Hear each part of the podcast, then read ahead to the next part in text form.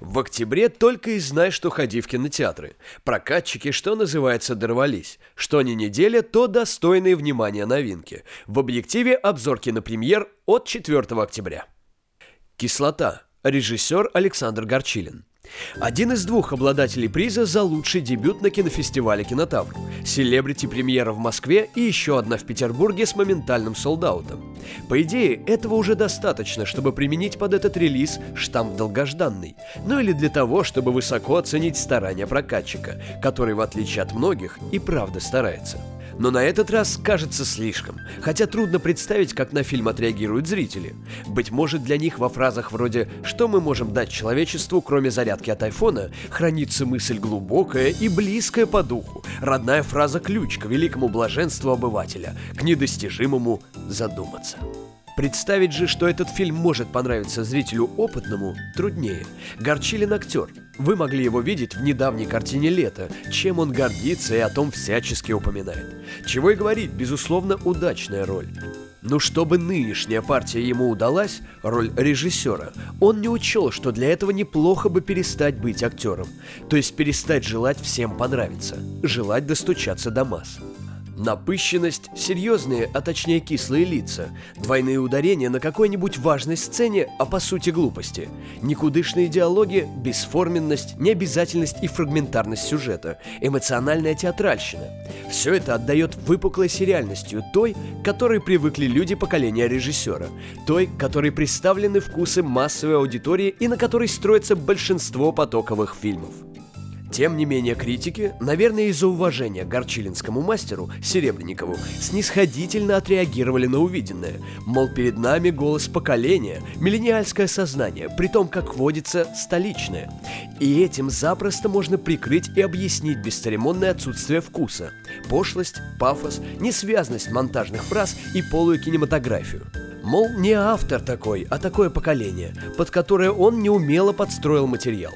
Режиссер же по-глупому ответил, мол, напишите об этом в «Медузе» и поставьте хэштег «Кислота голос миллениалов» в одно слово. То есть он автор своего фильма, и это не подстраивание. И эти максималистские брыкания сродни одной из сцен, в которой герой фильма стоит весь такой по социальным стандартам. В бомбере, спортивках, нью-балансах, на каком-то недостроенном рукаве моста а-ля кат на фоне панелек и дует в пустую бутылку из-под кислоты.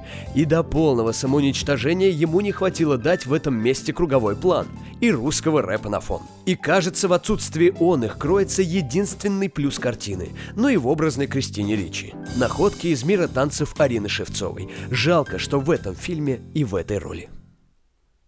На районе. Режиссер Ольга Зуева.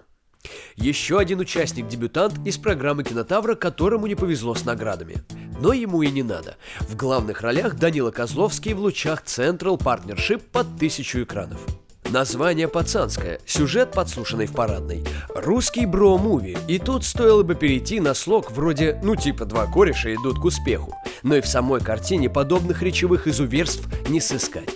90-е давно в прошлом. Носителям бандитских речей официально представили по команде копирайтеров. Те оставили прежний тон, но подобрали примерно литературные синонимы для всего.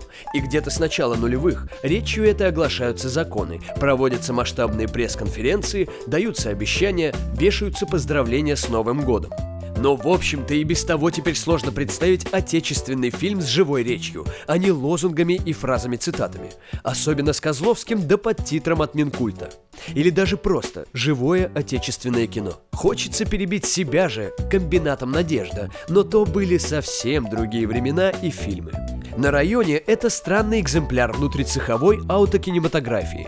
Ольга Зуева то ли модель, то ли актриса, то ли режиссер. Снимает себя, берет актера-звезду, он же числится ее парнем в реальной жизни, и он же попутно продюсирует.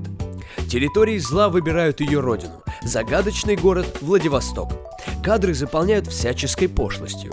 Все эти вот синие юбки и шарики на ветру, всяческие надрывы, бравады, спекуляции, крики, дождь, плач. Эти авторы не могут сделать кино. Они делают что-то, что под кино оформлено. Захотели и сняли.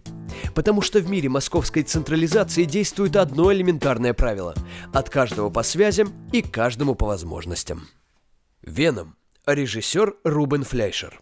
От российских дебютантов перейдем к кассовому пожирателю недели – кинокомикс «Веном».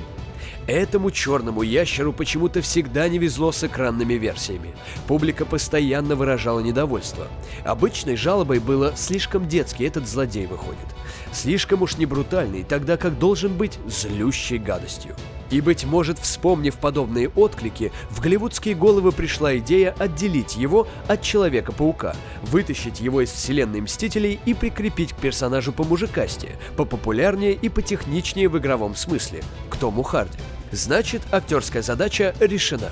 Нашелся очередной режиссер с дальней полки, чтобы не марать чье-то имя почем зря. Ведь фанаты комиксов их как-то отличают и классифицируют. И вот вышел трейлер, но зритель все равно ворчит. Мало экшена, много бессмысленной болтовни и детского юмора. Тогда пустили слух о высоком возрастном рейтинге. Стало быть, наверное, накидали расчлененки, залили все кровищей, былому юмору добавили сортирного содержания. И вот уже фанатам есть на что смотреть.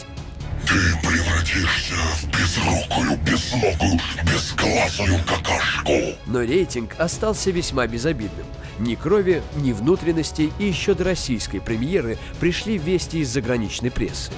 Тамошние критики закидали веном гнилыми помидорами. Еще раз, критики остались недовольны комикс-муви. Это важный аргумент. После такого следует насупив щечки отправиться на сеанс и тоже выйти недовольным.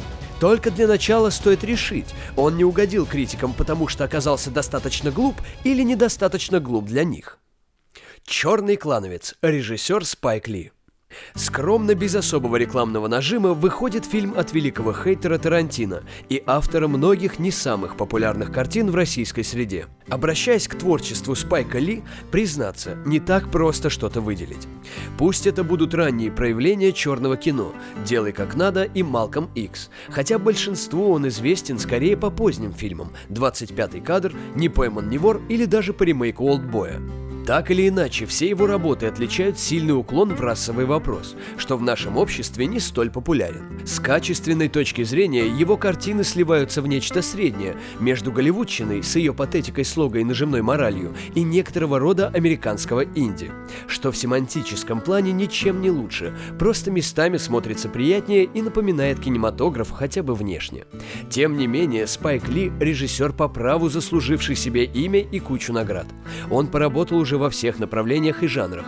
Дешевые инди-проекты, дорогие байопики, клипы, документальные работы, альманахи, просто короткометражки и в конце концов сериалы. Последний раз в мире большого кино о нем слышали с фарсом «Чирак», который как-то неожиданно пропал из виду и так и не доехал до проката. Новый фильм, к счастью, доехал, но даже несмотря на две свои, в общем-то, значимые канские награды, Гран-при и приз экуменического жюри, и участие модного нынче Адама Драйвера особого ажиотажа не вызывает. Хотя завязка, в общем-то, любопытная. Чернокожий коп и его коллега-еврей внедряются в Ку-Клукс-клан – и пусть с юмором у Спайка Ли дела обстоят не самым лучшим образом, но с человеколюбием чуть лучше, хоть и не на всех одинаково распространяющимся. И потом, не каждый год американцу в Канах столько наград взвешивают. Ну или хотелось бы, чтобы не каждый. Хотелось бы, чтобы прокат всегда был таким, потому что наши обзоры взвешивают его каждую пятницу в объективе.